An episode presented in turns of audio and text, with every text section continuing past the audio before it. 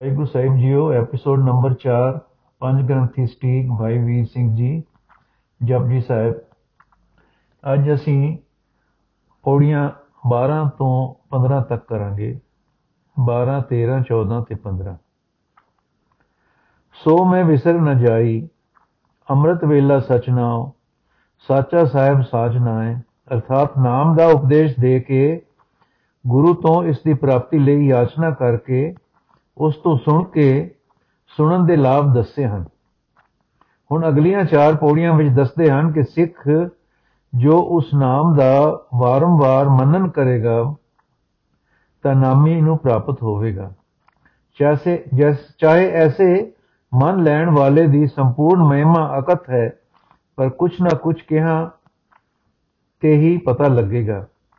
ਇਹਨਾਂ ਪੌੜੀਆਂ ਵਿੱਚ ਮੰਨੇ ਪਦ ਦਾ ਭਾਵ ਹੈ, ਦ੍ਰਿੜ ਅਭਿਆਸ ਕਰਨਾ। ਵਿਦਾਂਤ ਪਰਿਭਾਸ਼ਾ ਵਿੱਚ ਇਸ ਨੂੰ ਮਨਨ ਕਹਿ ਲੈਂਦੇ ਹਨ। ਪਰ ਅਗਲੀਆਂ ਪੌੜੀਆਂ ਦਾ ਵਿਚਾਰ ਦੱਸਦਾ ਹੈ ਕਿ ਇਸ ਪਦ ਮੰਨੈ ਦੇ ਅਰਥ ਵਿੱਚ ਦੋ ਪਦ ਮਨਨ ਤੇ ਨਿਧਿਆਸਨ ਸ਼ਾਮਲ ਹਨ, ਕਿਉਂਕਿ ਇਹਨਾਂ ਦੋਹਾਂ ਤੇ ਹੋਣ ਤੋਂ ਬਾਅਦ ਸਾਖਿਆਤਕਾਰ ਹੁੰਦਾ ਹੈ ਤੇ ਇੱਥੇ ਕੇਵਲ ਮੰਨੇ ਨਾਲ ਪਾਵੇ ਮੋਖ ਦੁਆਰ ਲਿਖਿਆ ਹੈ। ਸੋ ਮੰਨੇ ਵਿੱਚ ਮਨਨ, ਨਿਧਿਆਸਨ ਦੋਏ ਸ਼ਾਮਲ ਹਨ। ਦੂਸਰਾ ਫ਼ਰਕ ਇਹ ਹੈ ਕਿ ਇੱਥੇ ਕੇਵਲ ਨਾਮ ਦੇ ਮੰਨਣ ਦੇ ਫਲ ਦੱਸੇ ਜਾ ਰਹੇ ਹਨ। ਜੈਸਾ ਕਿ ਸਾਫ਼ ਕਿਹਾ ਗਿਆ ਹੈ, ਐਸਾ ਨਾਮ ਨਿਰੰਜਨ ਹੋਏ, ਜੇ ਕੋ ਮਨ ਜਾਣੇ ਮਨ ਕੋਏ। ਹੁਣ ਅਸੀਂ ਆਰਾਮ ਕਰਨ ਲੱਗੇ ਹਾਂ। ਮਨ ਕੀ ਗਤ ਕਹੀ ਨ ਜਾਏ, ਜੇ ਕੋ ਕਹੈ ਪਿਛੇ ਪਛਤਾਏ।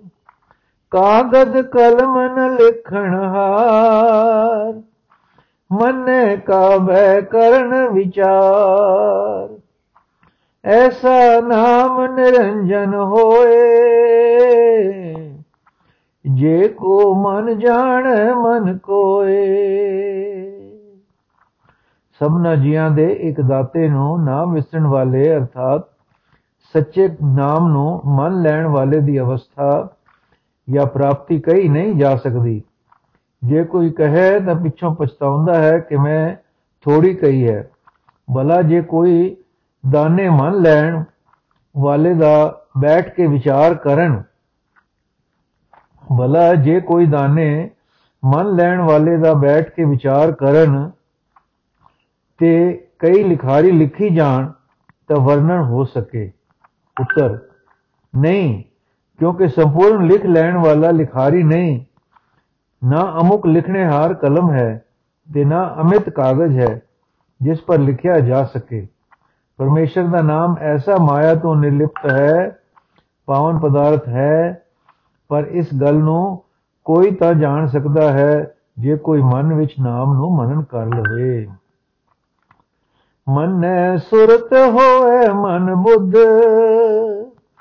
ਮਨੈ ਸਗਲ ਭਵਨ ਕੀ ਸੁਧ। ਮਨੈ ਮੂੰਹ ਚੋਟਾ ਨਾ ਖਾਏ। ਮਨੈ ਜਮ ਕੇ ਸਾਥ ਨ ਜਾਏ। ਐਸਾ ਨਾਮ ਨਿਰੰਜਨ ਹੋਏ। ਜੇ ਕੋ ਮਨ ਜਾਣ, ਮਨ ਕੋਏ। ਨਾਮ ਨੂੰ ਮਨ ਲੈਣ ਨਾਲ ਜਗਿਆਸੂ ਦੀ ਸੁਰਤ, ਮਨੀਖਾ ਤੇ ਬੁੱਧੀ ਨਾਮੀ ਨੂੰ ਵਿਸ਼ੇ ਕਰਨ ਵਾਲੀ ਹੋ ਜਾਂਦੀ ਹੈ। ਨਾਮ ਨੂੰ ਮਨ ਲੈਣ ਨਾਲ ਉਹ ਸੁਧ ਪ੍ਰਾਪਤ ਹੁੰਦੀ ਹੈ, ਜੋ ਸਾਰੇ ਭਵਨਾਂ ਦੀ ਸੋਝੀ ਕਰਿੰਦੀ ਹੈ। ਭਾਵ ਸੁੱਤੇ ਗਿਆਨ ਪ੍ਰਾਪਤੀ ਵਾਲੀ ਬੁੱਧੀ ਜੋ ਦੇਵਤਿਆਂ ਤੇ ਸਿੱਧਾ ਪੁਰਖਾਂ ਨੂੰ ਪ੍ਰਾਪਤ ਹੁੰਦੀ ਹੈ। ਐਸੀ ਅਨੁਭਵੀ ਸੁੱਤੇ ਸੁੱਤੇ ਬੁੱਧੀ ਜਿਸ ਨੂੰ ਪ੍ਰਾਪਤ ਹੋ ਜਾਏ, ਉਹ ਮਨਨ ਨਾਲ ਮਨਨਸ਼ੀਲ ਪਰਮੇਸ਼ਰ ਦਾ ਨਾਮ ਮਨ ਲੈਣ ਵਾਲ, ਨਾਲ ਮਨ ਲੈਣ ਨਾਲ ਬ੍ਰਹਮ ਭ੍ਰਾਂਤੀ ਦੀਆਂ ਸੱਟਾਂ ਮੂੰਹ ਤੇ ਫਿਰ ਨਹੀਂ ਖਾਂਦਾ। ਤੇ ਐਸਾ ਮਨਨਸ਼ੀਲ ਪੁਰਖ ਮਨ ਲੈਣ ਕਰਕੇ ਜਮ ਦੇ ਨਾਲ ਨਹੀਂ ਜਾਂਦਾ ਬਾਪ ਜਨਮ ਮਰਨ ਰਹਿਤ ਹੋ ਜਾਂਦਾ ਹੈ।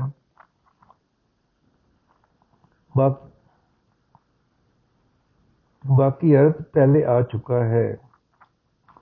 ਮੰਨੇ ਮਾਰਗ ਠਾਕ ਨ ਪਾਏ, ਮੰਨੇ ਪਤਸਿਓ ਪ੍ਰਗਟ ਜਾਏ, ਮੰਨੇ ਮਗਨ ਚੱਲੇ ਪੰਥ, ਮੰਨੇ ਧਰਮ ਸੇ ਤੀ ਸੰਬੰਧ, ਐਸਾ ਨਾਮ ਨਿਰੰਜਨ ਹੋਏ।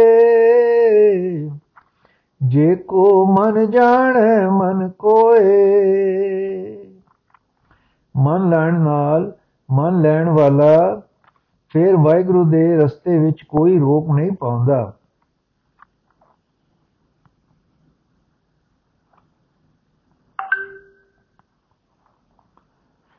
ਮਨ ਲੈਣ ਨਾਲ, ਮਨ ਲੈਣ ਵਾਲਾ ਪਤ ਅਬਰੋ ਨਾਲ ਪ੍ਰਗਟ ਹੋ ਜਾਂਦਾ ਹੈ। ਮਨ ਲੈਣ ਨਾਲ ਮਨ ਲੈਣ ਵਾਲਾ ਧਰਮਰਾਜ ਦੇ ਦਰ ਤੋਂ ਜੀਵਾਂ ਨੂੰ ਨਰਕ ਤੇ ਸੁਰਗ ਵਿੱਚ ਲੈ ਜਾਣ ਵਾਲੇ ਰਸਤੇ ਉੱਤੇ ਨਹੀਂ ਚੱਲਦਾ। ਕਿਉਂਕਿ ਮਨਨ ਕਰਕੇ ਧਰਮ ਨਾਲ ਤਾਂ ਉਸ ਦਾ ਮੈਤਰੀ ਸੰਬੰਧ ਹੋ ਗਿਆ ਹੈ। ਬਾਕੀ ਦਾ ਅਰਥ ਪਿੱਛੇ ਆ ਚੁੱਕਾ ਹੈ। ਮੰਨੇ ਪਾਵੇ ਮੁਖ ਦੁਆਰ, ਮੰਨੇ ਪਰਵਾਰ ਸਾਧਾਰ। ਮੰਨੇ ਤਰੇ ਤਾਰੇ ਗੁਰ ਸਿੱਖ। ਮੰਨੇ ਨਾਨਕ ਭਵੈ ਨ ਬਿਖ ਐਸਾ ਨਾਮ ਨਿਰੰਜਨ ਹੋਏ, ਜੇ ਕੋ ਮਨ ਜਾਣੈ ਮਨ ਕੋਏ। ਮਨ ਲੈਣ ਨਾਲ ਮਨ ਲੈਣ ਵਾਲਾ ਮੁਕਤ ਦਾ ਦੁਆਰਾ ਪਾ ਲੈਂਦਾ ਹੈ, ਜਦੋਂ ਉਹ ਇਸ ਤਰ੍ਹਾਂ ਜਿਉਂਦਾ ਮੁਕਤ ਪਦ ਤੋਂ ਅਪੜ ਪੈਂਦਾ ਹੈ ਤਾਂ ਅਲੱਗ ਨਹੀਂ ਹੋ ਬੈਠਦਾ। ਉਹ ਪਰਿਵਾਰ ਨੂੰ ਆਧਾਰ ਸਹਿਤ ਕਰਦਾ ਹੈ। ਸਾਧਾਰਦਾ ਹੈ। ਬਾ ਉਹਨਾਂ ਨੂੰ ਨਾਮ ਦਾ ਆਸਰਾ ਦਿੰਦਾ ਹੈ। ਪਰਿਵਾਰ ਵੀ ਕਦੀ ਨਹੀਂ ਸਗੋਂ ਮਨ ਲੈਣ ਨਾਲ ਤਾਰਦਾ ਹੈ, ਸਿੱਖਾਂ ਨੂੰ ਤੇ ਤਾਰਦਾ ਹੈ। ਗੁਰੂ ਆਪ ਮਨ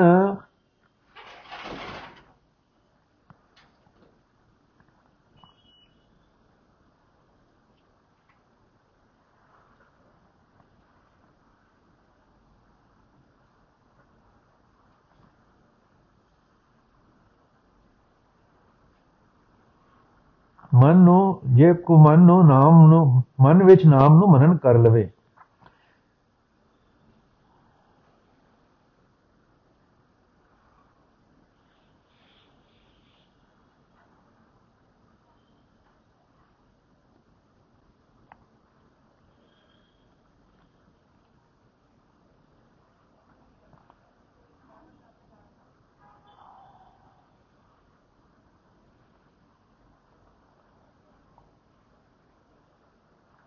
ਵਾਹਿਗੁਰੂ ਜੀ ਕਾ ਖਾਲਸਾ ਵਾਹਿਗੁਰੂ ਜੀ ਕੀ ਫਤਿਹ। ਅੱਜ ਦਾ ਐਪੀਸੋਡ ਸਮਾਪਤ ਹੋਇਆ ਜੀ।